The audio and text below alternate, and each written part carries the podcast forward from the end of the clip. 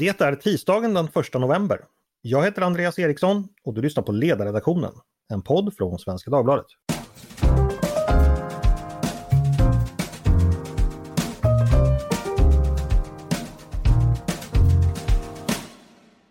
Varmt välkomna! Idag är det dags för Danmark att gå till folketingsval. Eh, valet utlystes ju av statsminister Mette Frederiksen tidigare i höst efter att hennes regering hotats av en misstroendeförklaring. I Danmark är det ju så att det är statsministern som eh, inom ett speciellt tidsintervall bestämmer när det ska bli val. Så vad handlar det här valet om? Vilka frågor är det som diskuteras? Vem vinner och vem förlorar? Och hur ska man egentligen lära sig det där konstiga systemet med partibokstäver de har i Danmark som man aldrig kan komma ihåg? Eh, med mig för att lära oss alla hur det fungerar i dansk politik för ögonblicket har jag tre gäster, nämligen Susanna Birgersson, skribent, krönikör i Access och tidigare medarbetare på Expressens ledarsida, bland mycket annat. Hej och välkommen Susanna! Tack så mycket! Och eh, Toels Häge som är journalist på Berlingske i Köpenhamn. Välkommen Toels! Tack! Och Ann-Sofie Dahl, författare och docent i internationell politik, medarbetare på Svenska Dagbladets ledarsida, som också bott och jobbat i Köpenhamn i snart 20 år och berättade precis också dansk eh, statsbörjare. Välkommen hit! Mange tack! Vi ska börja med att prata lite om bakgrunden till valet. Det utlystes som sagt den 5 oktober i år eh, av statsminister Fredriksen efter att hennes parlamentariska stöd försvann. Hennes socialdemokratiska enpartiregering byggde ju på stöd från tre andra partier i Folketinget. Enhetslisten, Socialistiskt Folkparti och Radikale. Och de sistnämnda de drog sig tillbaks sitt stöd. Eh, tänkte börja med dig Toels. Kan du förtälla oss lite om bakgrunden? Vad var det som egentligen hände eh, när valet utlystes? Jamen, det var jo, altså valget blev udskrevet, som sagt, som du siger, da radikale, altså det socialliberale parti, øh, som udgør støttepartiet, trak støtten til Mette Frederiksens regering. Øh, og, øh, men de gjorde det jo på en, en, en lidt kunstig måde ved at sige, at Mette Frederiksen skulle udskrive øh, valg, øh, når Folketinget genåbnede, ellers ville radikale vælte regeringen. Og det kom jo efter øh, den her øh, berømte mink-skandale om aflivning, masseaflivning af danske mink øh, under coronakrisen, som det viste sig, at der ikke var juridisk grundlag for. Øh, og det har været en, øh, en vanskelig sag for de radikale, som både støtteparti til Mette Frederiksen, men også som øh, parti, som jo på en eller anden måde står øh, som øh, vagter for retsstaten, for den danske retsstat, at tingene fungerer ordentligt og går efter reglerne. Øh, så øh, de øh, tvang ligesom øh, Mette Frederiksen til at udskrive et valg, men sagde jo samtidig også, at de måske godt kunne finde på at pege på Mette Frederiksen som statsminister efter at have udskrevet et valg. Og det øh, må man sige, at øh, det ser man lige nu i de danske meningsmålinger, at de radikale får rigtig mange tæsk for. Eh, just det, Mange task. Eh, precis. Ann-Sofie, eh, kan du berätta lite om eh, Mette Fredriksens regering nu som har suttit då i drygt tre år. Eh, vad tycker danskarna egentligen om den regeringen? Får de godkänt? Går det att sammanfatta eh, lite kort? Det är en väldigt, eh, det är väldigt splittrad bild. Under pandemin så var det ju väldigt stark uppslutning bakom Mette Fredriksen. Och hon visade mycket starkt ledarskap och eh, å andra sidan så var det också starten till de här problemen som vi ser nu med den här maktarrogansen som hon uppvisar och eh, tendenserna att centralisera makten och eh, politisera ämbetsverket och sådana saker. Och då såg vi också den här som, som Troels nämnde, alltså minkskandalen som, eh, som illustrerade det väldigt väl.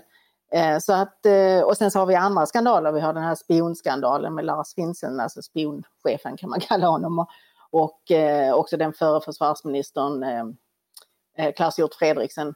Så att det är en väldigt splittrad bild eh, av Mette Fredriksson och på sätt och vis kan man väl tycka lite att det här valet det här valet handlat om väldigt mycket men bland annat har det ju varit en lite, är det alltså för eller emot Mette Fredriksson och hennes, eh, hennes regering.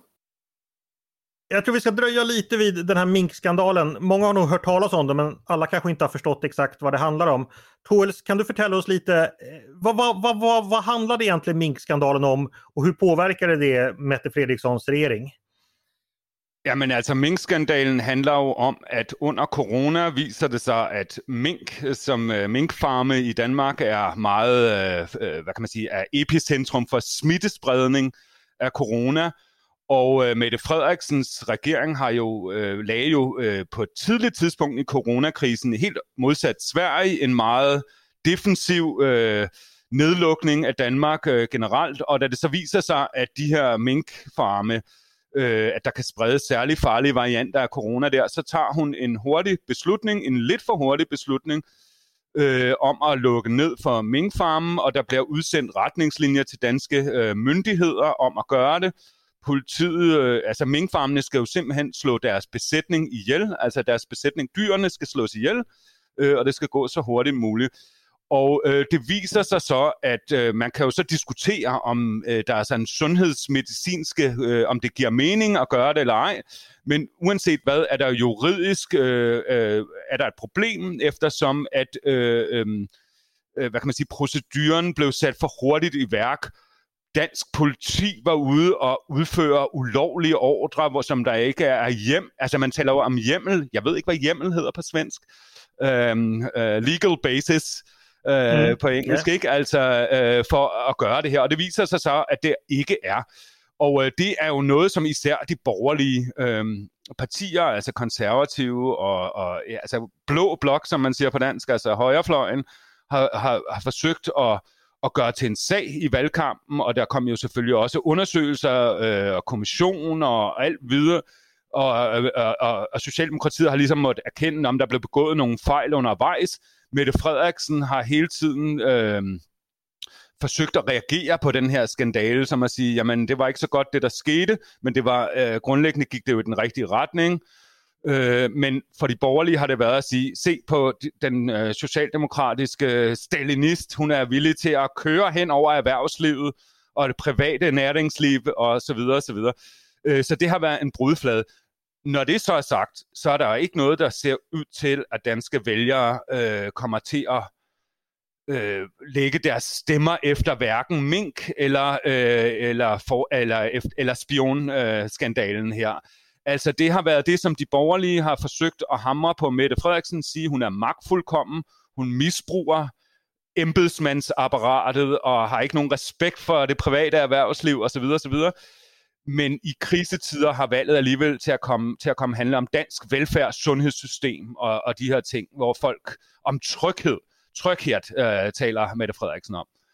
Ja, eh, vi ska återkomma till vilka spörsmål eh, valkampen handlar om. Jag tänkte bara släppa in Susanna här. Eh, vad säger du om Mette Fredrikssons eh, status så här efter tre år. Eh, hennes eh, parlamentariska stöd, det röda blocket, har ju fortfarande ganska starkt stöd i meningsmålningarna som har gjort. Eh, ja, helt enkelt, vad, vad, vad tycker de danska väljarna om henne? De tycker ju ungefär så som de tyckte om henne för, för, eh, ja, vid förra valet.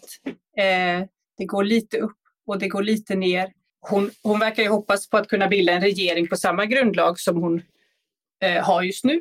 Mm. Men öppnar för att kanske ta in då det här nystartade Moderaterna om det skulle behövas. Eh, hon håller det lite öppet. Eh, men eh, det är som Troels säger att det är inte eh, den här bilden som oppositionen har velat sätta av henne som en maktfullkomlig, maktmissbrukande politiker. Den går liksom inte riktigt hem. Den påverkar inte riktigt opinionen, utan det är andra frågor som hennes väljare fäster sig vid. Mm. Nu nämnde du Moderaterna och det, som svensk är det alltid intressant att varje gång man, eh, det är danskt val så är det nya partier och en del har försvunnit. Eh, och, och, det beror ju delvis på att i, i, Danmark så är det ju lättare att komma in i Folketinget än det är att komma in i, i riksdagen. Eh, det är lägre spärr helt enkelt. Sen har det väl också att göra lite med eh, politisk kultur tänker jag. Eh, som svensk är det inte alltid lätt att hänga med men nu är det framförallt två nya partier eh, som verkar kunna gå bra. Eh, vi ska tala lite om dem och tänkte börja då med Danmarksdemokraterna, ett parti grundat av Inger Stöjberg, tidigare vänsterminister som eh, lyssnarna säkert hört talas om. Eh, Susanna, kan du ge oss kort bara historien bakom det, det här partiet? Varför har det bildats? Ja, Truls, du får så flera. Mm. Eh, det är ju en politiker som har krossats av det politiska etablissemanget och som nu kommer tillbaka som en slags det glömda eh, förfördelade Danmarks representant. Eh, Hon dömdes i det som kallas riksrätten för ett slags eh, egenmäktigt förfarande under flyktingkrisen. Hon eh, delade på par där kvinnan var minderårig på ett sätt som inte riktigt stod i samklang med lagen. Och för det dömdes hon och har avtjänat sitt straff nu i början på året. Fotboja i två månader tror jag. Och hon har då lyckats å ena sidan ta på sig hela det fulla ansvaret för den, denna sin miss samtidigt som hon framställer sig själv som moraliskt fullständigt felfri. Hon skulle göra detsamma igen fast på ett byråkratiskt korrekt sätt. Hon eh, är otroligt duktig på att, på att eh, framställa sig själv som den som har eh, liksom, förskjutits av etablissemanget i Köpenhamn. Och eh, nu har hon återkommit efter sitt avtjänade straff och har lanserat det här partiet, Danmarksdemokraterna, som liksom ska föra provinsens talan mot de fina salongerna i Köpenhamn. Och från att det startades då i juni, juli någon gång, så en gång fick hon 10% väljarstöd ungefär och har legat där, kanske dalat lite eh, nu framåt valet. Mm. Tåls, vad säger du? Danmarksdemokraterna, alltså då Stöjberg som var en kontroversiell politiker och eh, som nu bildat det här anti-etablissemangspartiet. Eh, vad, vad finns mer att säga om det? Vad kännetecknar deras politik? Det man kan säga är ju att Mette Frederiksen i 2019, när hon blev statsminister, fick neutraliserat Dansk Folkeparti, det højre øh, populistiske eller øh, indvandringskritiske parti, som på mange måder har domineret dansk politik i de sidste 20 år. Øhm, men der er jo en vis, hvad kan man sige, øh, vælgerskare i Danmark, som gerne vil have det her parti. Så øh, hvad kan man sige, vælgerne på Blå Blok, som er udlændingeskeptiske, øh, de findes stadigvæk. De er gået over til øh, Inger Støjberg, som jo er tidligere øh, minister for Venstre, og havde den her retssag øh, med barnebrud, barnebryder, som øh, skandal, som det hedder, som Susanna siger.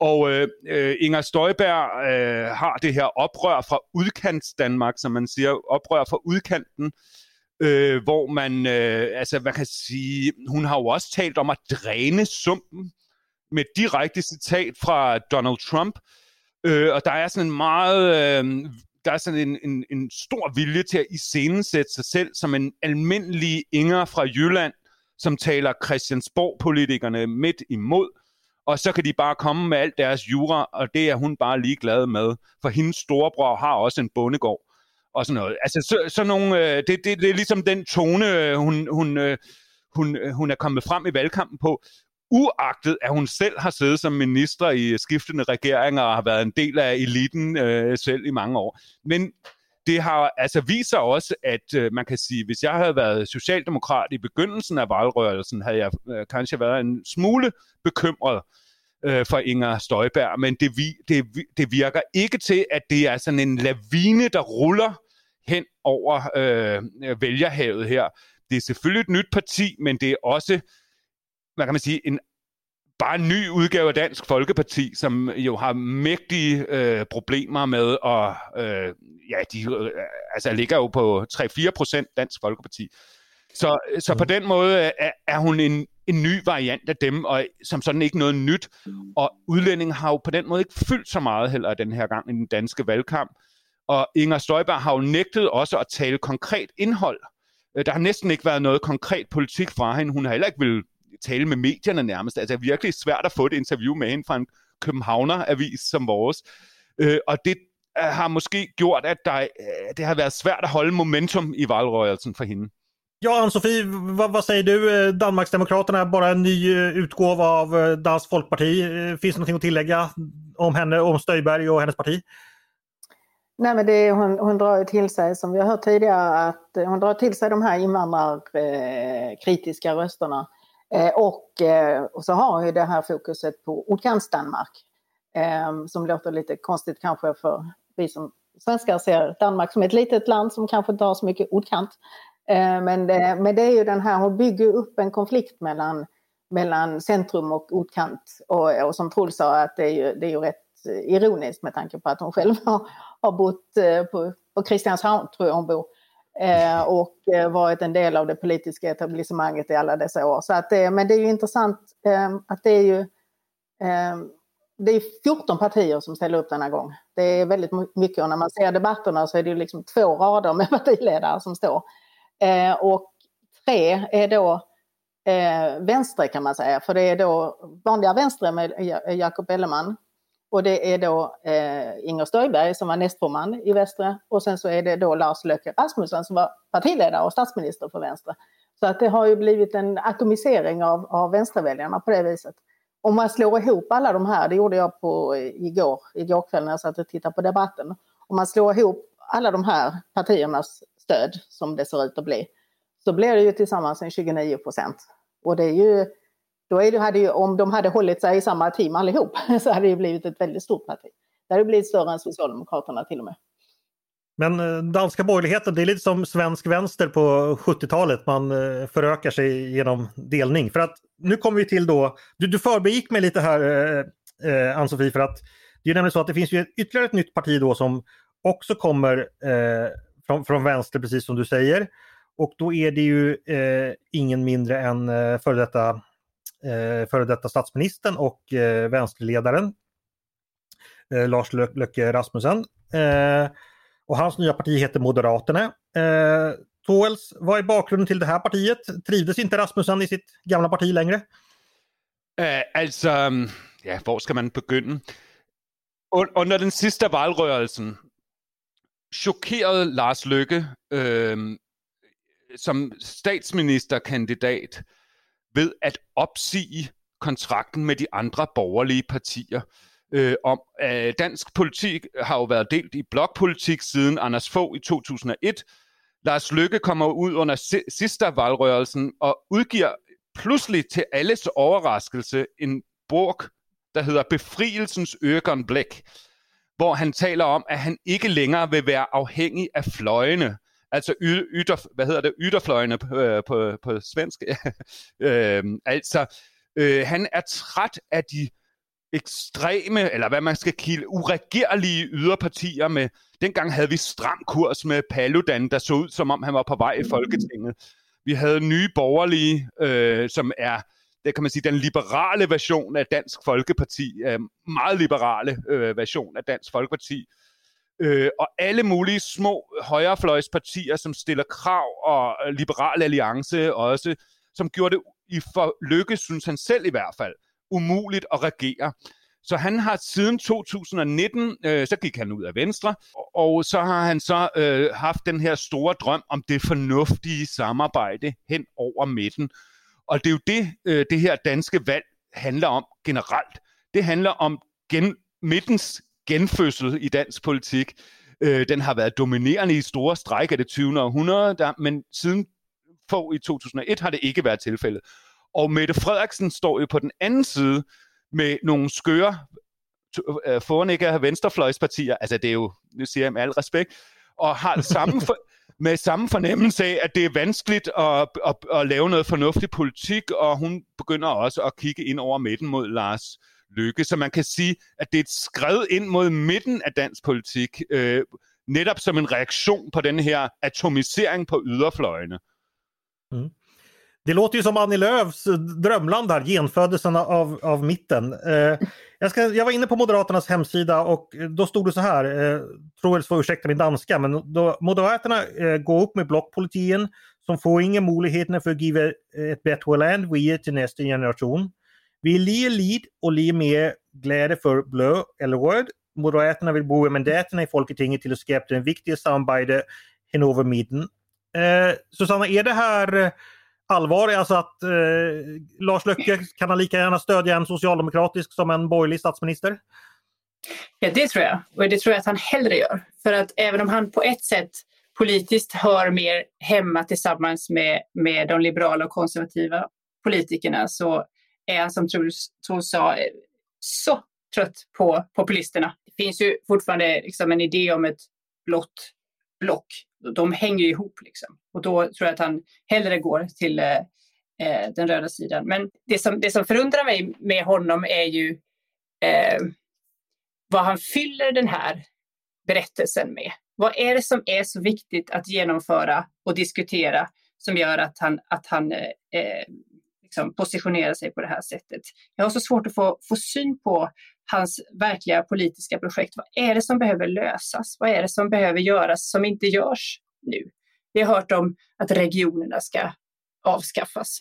Det är, liksom, det är en ganska beskedlig vision för det här nya mitten Danmark. Jag, jag har liksom svårt att se vad det, är, vad det är som han tycker verkligen, verkligen behöver göras i Danmark för kommande generationers skull. Alla är liksom med, eller de stora partierna är ju med på båten i den gröna omställningen, i invandringspolitiken, i att, att man behöver på något sätt reformera vård och, och, och sjuksektorn.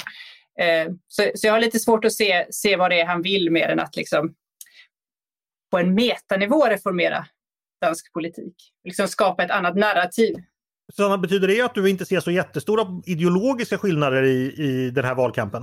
Nej, jag, jag har lite svårt att se, om man jämför med Sverige, hur vi har haft det i, i vår varelse med, mm. med de här riktigt, riktigt stora frågorna om, om vilket land vilket land Sverige ska vara och vad Sverige är och vilka är det egentligen som är Sverige? Och, och liksom en NATO-debatt i bakgrunden också. Så är det, är det ganska beskedliga eh, politiska skill skillnader i Danmark. Det tycker jag verkligen. Det är klart att mycket har handlat om mitten eftersom det är så mycket uppmärksamhet som har hamnat på Lars Løkke Rasmussen och det är ju precis det han vill. Han vill vara i centrum för all uppmärksamhet eh, och den politiska debatten. Men samtidigt så har vi ju fortfarande röd block och blå block. Eh, och det är ju mycket markanta ideologiska skillnader mellan, mellan de två alternativen. Eh, och sen så kan man vad det gäller Lars Løkke så kan man ju säga att eh, eh, Blå block har ju sagt då att en röst på Lars är då en, en röst på Socialdemokraterna men, han, eh, men där säger man då att ja, men det blir nog ändå så att han går tillbaka till Blå block om det skulle bli förhandlingar. Eh, och som eh, Jakob Elleman, vänsterledaren, sa igår var det väl, tror jag, eh, kom då jämlars, alltså kom tillbaka till det blå blocket och eh, kom tillbaka till dina rötter. Så, och dessutom så har ju, har ju, det kompliceras ju också av att Lars Löcke har sagt att eh, det hade varit lättare för honom att paja på, att alltså peka på eh, Mette Fredriksen, om, eller på Socialdemokraterna om det hade varit en annan partiledare än Mette Fredriksen. Eh, och eh, det, är ju, det är ju lite det är ju intressant eh, aspekt att man eh, föreslår att ett annat parti ska byta partiledare. Men det kan ju också vara alltså en löckeväg ut ur det här. Man vet ju aldrig riktigt var man har honom eh, och ingen litar egentligen på Lars Löcke. Och det projektet är, eh, när du frågar om ideologiskt innehåll så är det väl framförallt, alltså det innehållet är Lars Löcke. Hans, det är mm. hans projekt och han har ju, hans kandidater har ju inte på något vis imponerat i den mån de har synts. Så det är en väldigt amatörmässig skara som han har, han har samlat ihop. Eh, så att vi får väl säga det, det kan, kan ju också tänkas att det blir ett rött flertal och att eh, Lars Löcke därmed kanske inte hamnar i centrum igen efter det här valet. Vi får väl se. Jag ser också att eh, det här nya partiet Moderaterna, eh, de grundades ju också i, i, i somras, så det är också väldigt nytt. Eh, jag ska bara berätta lite om meningsmålningarna, opinionsundersökningarna här då. Det verkar då som om den socialdemokratiska regeringsunderlaget, alltså rött block, har väl någonstans 47, 48, 49. Ja, ibland någon mätning ser att de har majoritet, flertal, men, men någonstans där och eh, det blå blocket har då strax över 40 procent eller 44-43 procent. Och då eh, eh, Moderaterna som då är mittenpartiet har ungefär 9 procent så de blir väl det ser väl ut att bli vågmästare. Eh, Toels, vad tror du om Lars Löcke? När, vilken sida kommer han välja eller kommer han välja sida? Och när du i så fall? Uh, det er virkelig uh, et svært spørgsmål. Øhm, jamen, det kan jeg simpelthen ikke svare på. Altså, jeg tror også, det han, uh, jeg tror, man må, uh, det, det, svaret afhænger også af, om Mette Frederiksen øh, er seriøs, når hun siger, at hun gerne vil ind over midten. Altså, øh, og det, øh, det, der er mange, øh, altså de, de taler til midtervælgerne, de lader som om, at de er de fornuftige øh, voksne i klasselokalet, øh, både øh, Mette og Lars Løkke. Øh, og så står Jakob Ellemann og siger, at jeg, jeg er også fornuftig voksen og sådan noget. Men, men, men, øh, men øh, så signalet er, at man man sender det signal, men om de kan finde ud af at sætte sig sammen bagefter, altså Lykke har jo også, vil jo gerne have en advokatundersøgelse af Mette Frederiksens rolle i minkskandalen, og det vil, siger han jo, det skal hun acceptere, før han kan pege på hende som statsminister. Og hvis man bare kender lidt til Mette Frederiksen, så ved man, at den slags diktater og betingelser, det bryder hun sig altså ikke om. Øh, altså, det kommer ikke øh, til at ske på den måde øh, med hende som statsministerkandidat. Og sådan Så altså, hvad de egentlig vil, jeg tror, altså, det er et Mikado Yatsi-spil. Ingen ved, der er så mange ubesluttede vælgere, vælger, tvæksomme vælgere endnu. Så vi må vente og se på resultatet øh, på nuværende tidspunkt, og så må vi se, om de udmeldinger om midten øh, fra Lars Løkke och Mette Frederiksen är seriöst ment. Kanske egentligen skulle haft den här podden imorgon när vi hade haft ett resultat.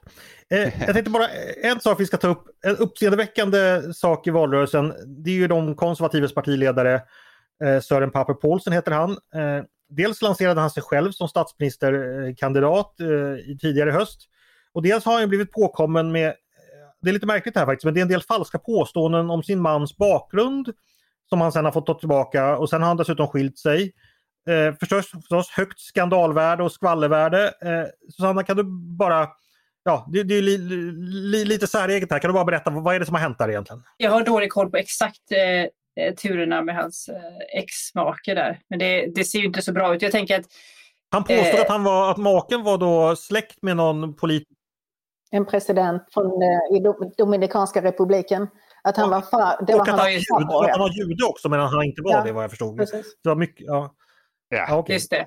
Det som är, är, är, ser extra illa ut är ju att, att Pepe är en, en sån eh, politiker vars existens som politiker någonstans handlar om hans karaktär och hans person. Och att han är en sån som man kan lita på. Han, han eh, har under långa perioder inte haft så mycket eh, profilerad politik utan det handlar om honom som person och att han är en pålitlig och, och, och bra person.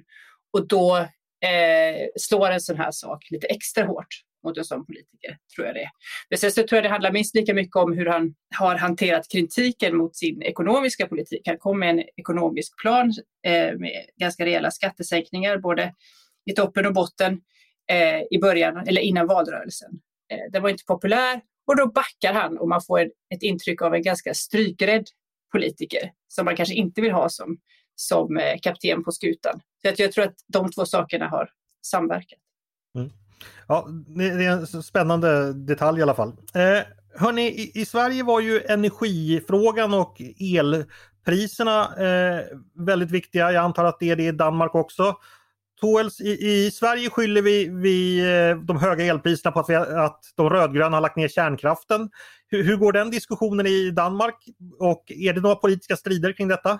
Altså, jeg tror ikke, at atomkraft i Danmark er, øh, det er ikke noget, der øh, ligesom er på, på banen i forhold til vælgerne. Det er noget, som det er et synspunkt, man finder hos Liberal Alliance, som jo er det mest, hvad kan man sige, rendyrkede, måske, ja, det er i hvert fald mest rendyrkede, fri, frisatte borgerlige mm. parti, som siger, hvad de mener.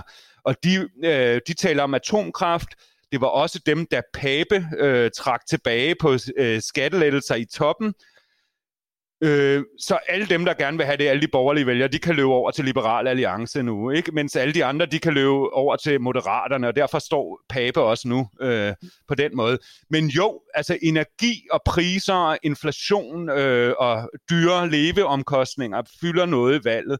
Og det er også noget af det, som for eksempel Dansk Folkepartis Morten Messerschmidt øh, forsøger at profilere sig på med øh, økonomisk hjælp til udkants Danmark der er han i konkurrence med Inger Støjberg om at øh, til førtidspensionister, andre der ikke kan betale varmeregningen osv. om hjælp på den måde.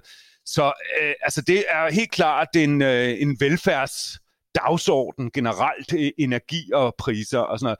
Men de store strategiske diskussioner om dansk energiforsyning eller europæisk energiforsyning i lyset af Putin og whatever, det existerar överhuvudtaget inte i den danska valgkamp. och det är, må jag säga, skamfullt. Jag tycker det är väldigt märkligt att jämföra med det svenska valet. Och det är klart, det är med NATO-bakgrunden och sådär, men, men det är väldigt märkligt att man överhuvudtaget inte har talat utrikespolitik och försvarspolitik. Jag menar Danmark, och det, det har ju tydligen funnits eh, försök att eh, mörklägga lite den här eh, rapporten från NATO om, om det danska försvaret. Eh, så att det är ju det är mig bevisst, alltså eh, medvetet från svensk, eller för, förlåt från Meta Fredrikssons sida. Men, eh, men det är ju märkligt att, eh, att, att man inte överhuvudtaget nämner den här situationen vi befinner oss i med krig i mm. Ukraina och vi hade ju Nord Stream för inte så länge sedan. Att det, är liksom, det bara försvinner bort från agendan på något vis. Mm. Märkligt. Ja, en annan sak om jag fortsätter jämföra med Sverige, det var ju eh, rättspolitik och kriminalpolitik spelar ju stor roll i det svenska valet och där var det ju mycket inspiration från Danmark och de eh, bandepacke som har då eh, sjösatts i Danmark. Ett antal sådana. Eh, Susanna, det här med brott och straff och bandepacke och sånt där, är, är det något viktigt i valrörelsen den här gången? Eller vad har det för status numera? Jag tror du får rätta mig igen om jag har fel, men jag, jag har inte hört någonting om det. Jag upplever det som en, en eh, politiskt sett är det nästan en överspelad fråga för det råder konsensus om att det är bra mm. det som görs. Håller du med Troels? Jamen, jeg holder med, og et, øh, altså, som sådan, ja, og så et godt, et bra eksempel er jo, at Pape og konservative kom ud med et forslag om hårdere straffe, og det har overhovedet ikke virket. Altså, der er ikke nogen, der diskuterer det. Øh, det betyder ingenting i valgkampen lige nu. Altså, øh, det, og det kan godt være, at der er nogen, der gerne vil have lidt hårdere straffer. Og Mette Frederiksen er jo også en, en uh, law and order uh, socialdemokrat, ikke? Altså, og de borgerlige blå blok kan ikke, uh, altså bortset fra når det gælder mink, men de blå blokke kan ikke uh, teste hende på den dagsorden, virker det till. Alltså, så det, nej, det har inte fyllt särskilt mycket på den måde. En fråga där förresten angående blåa block. Eh, hur, hur, hur mycket gemensam politik har de borgerliga partierna lanserat inför valet? Hur mycket har man pratat med varandra och hur överens är man där? Eh, vad säger du Ann-Sofie? Ja, man är ju för det mesta överens om skattefrågorna, ekonomi vill jag mena. Eh, sen är det ju, det är ju som sagt det är väldigt många partier och det, det finns olika varianter. Vi har som Truls också nämnde ett parti som Liberal Allianse som har, ser ut att komma att fyrdubbla sitt stöd i det här valet som har gått jättebra. Partiledaren Alex Van Opsla är en ung och väldigt vältalig man som drar till sig väldigt mycket unga väljare men också andra. Så att det, det är väl kanske en eh, ett parti som har gått lite under radarn i svensk eh, bevakning. Så att han, eh, jag tycker att han är en som har, har stigit fram i den här valrörelsen. Och sen så är det ju, alltså det är ju som sagt det är många partier. Vi har Vänstre då med kanske Jakob Elleman inte riktigt, han lever ju inte upp till eh, sin fars position och, och tyngd. Eh, och vi har eh, Sören Päpe då som har haft många problem i sitt parti och vi har nyborgerliga som inte riktigt har lyft heller och eh, och liberala allianser. Med, och det blir ju en, en splittrad diskussion på det viset. Och det, det är inte så mycket, egentligen så tycker jag inte egentligen det är så mycket praktiska lösningar man diskuterat i detta val när det gäller ekonomi i alla fall. Eh, utan det är skattesänkningar hit och dit och är det, det, är mycket, det som sägs det är mycket influerat från, vill jag hävda, från eh, eh den svenska alliansregeringen med jobbskatteavdrag från bonden. Eh, och sen så är det då, ska vi... Det är roligt att vi kan inspirera, det är roligt ja. att vi kan inspirera Danmark för en gångs skull. Det brukar Absolut, vara oftast tvärtom. och namnet eh, Moderaterna dessutom. Ja. Så att eh, eh, det är, jag tycker på sätt och vis har det varit en lite andefattig eh, valrörelse so far. Hörrni, vår tid är snart slut. Eh, en sak vi ska beröra, jag gissar då att om man tar dansk, den svenska bevakningen av dansk politik de senaste 20 åren har ju till 75 procent kanske handlat om Danskt Folkeparti. Eh, nu är det ju så att det partiet gjorde ju ett fiaskoval redan förra gången och nu har man minskat ännu mer. Eh, som Troel sa så är man nere i bara några procent. Nu är det, ja, det är till och med risk att man kanske åker ur Folketinget. Troels, vi, vi, vilken roll spelar eh, eh Dansk Folkeparti numera och varför har man fallit samman så totalt? Ja, men det är ju Mette Frederiksen, som har eh, haft en politisk eh, vinnarstrategi, simpelthen Øh, da, øh, analysen før 2019 var, at øh, vi skal have øh, økonomisk retfærdighed, social retfærdighed, og så skal vi have en stram udlændingepolitik. Og Dansk Folkeparti er jo altid blevet kaldt, øh, eller har også selv opfattet sig selv som de sande socialdemokrater. Øh, og øh, det lykkedes jo at, at, at stikke en kæppe i hjulet på det røde Danmark i øh, 10 år med Anders Fogh og efterfølgende også, og så.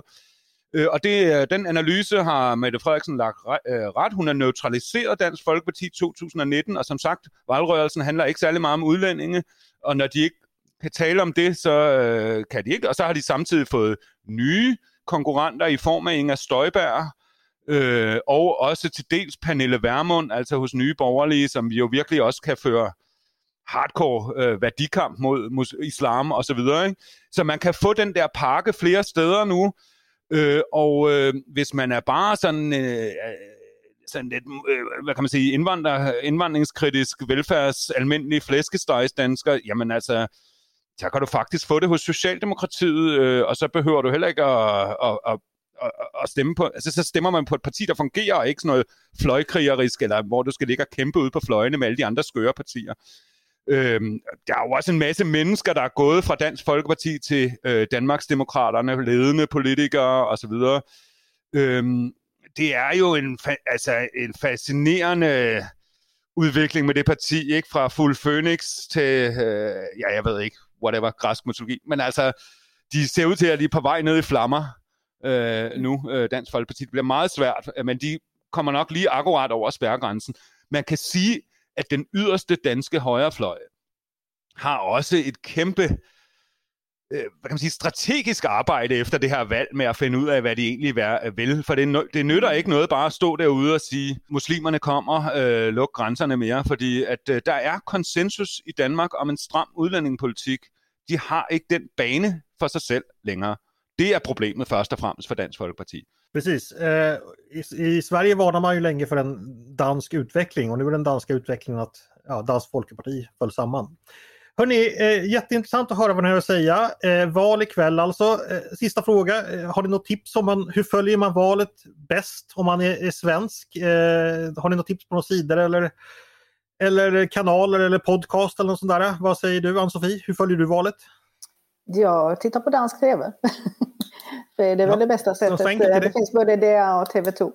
TV2 behöver man eh, prenumerera på som svensk så att det kanske är lite svårt. Men DR har ju bevakning hela kvällen och hela dagen. Det, TVn går ju Precis, och det kan man titta på på, på nätet på, ifall man vill också. På appen, ja, precis. Det är bara att koppla upp sig ja, på precis. Comcast eller någonting så går det.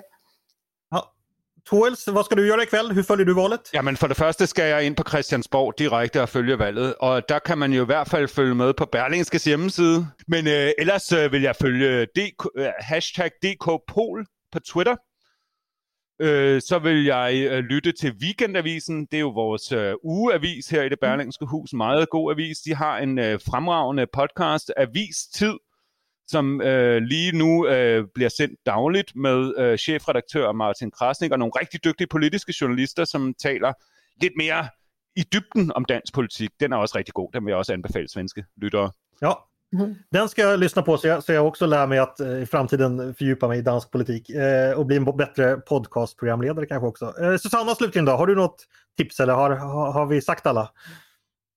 Eh, Twitter och DR, ja. Ja, Twitter och DR. Ja, då återstår bara för mig att säga mange tack till eh, Ann-Sofie Dahl, Toels Häger och Susanna Birgersson för att ni ville komma och prata med mig idag. Stort tack! Själv tack! Tack! Själv tack! Eh, och tack till er som har lyssnat också på Ledarredaktionen, en podd från Svenska Dagbladet. Ni är varmt välkomna att höra av er till oss på redaktionen med synpunkter på det vi precis har diskuterat. Eller om ni har förslag på det vi ska ta upp i framtiden. Då mejlar ni bara mig på ledarsidan snabel svd.se. Dagens producent, han heter Jesper Sandström.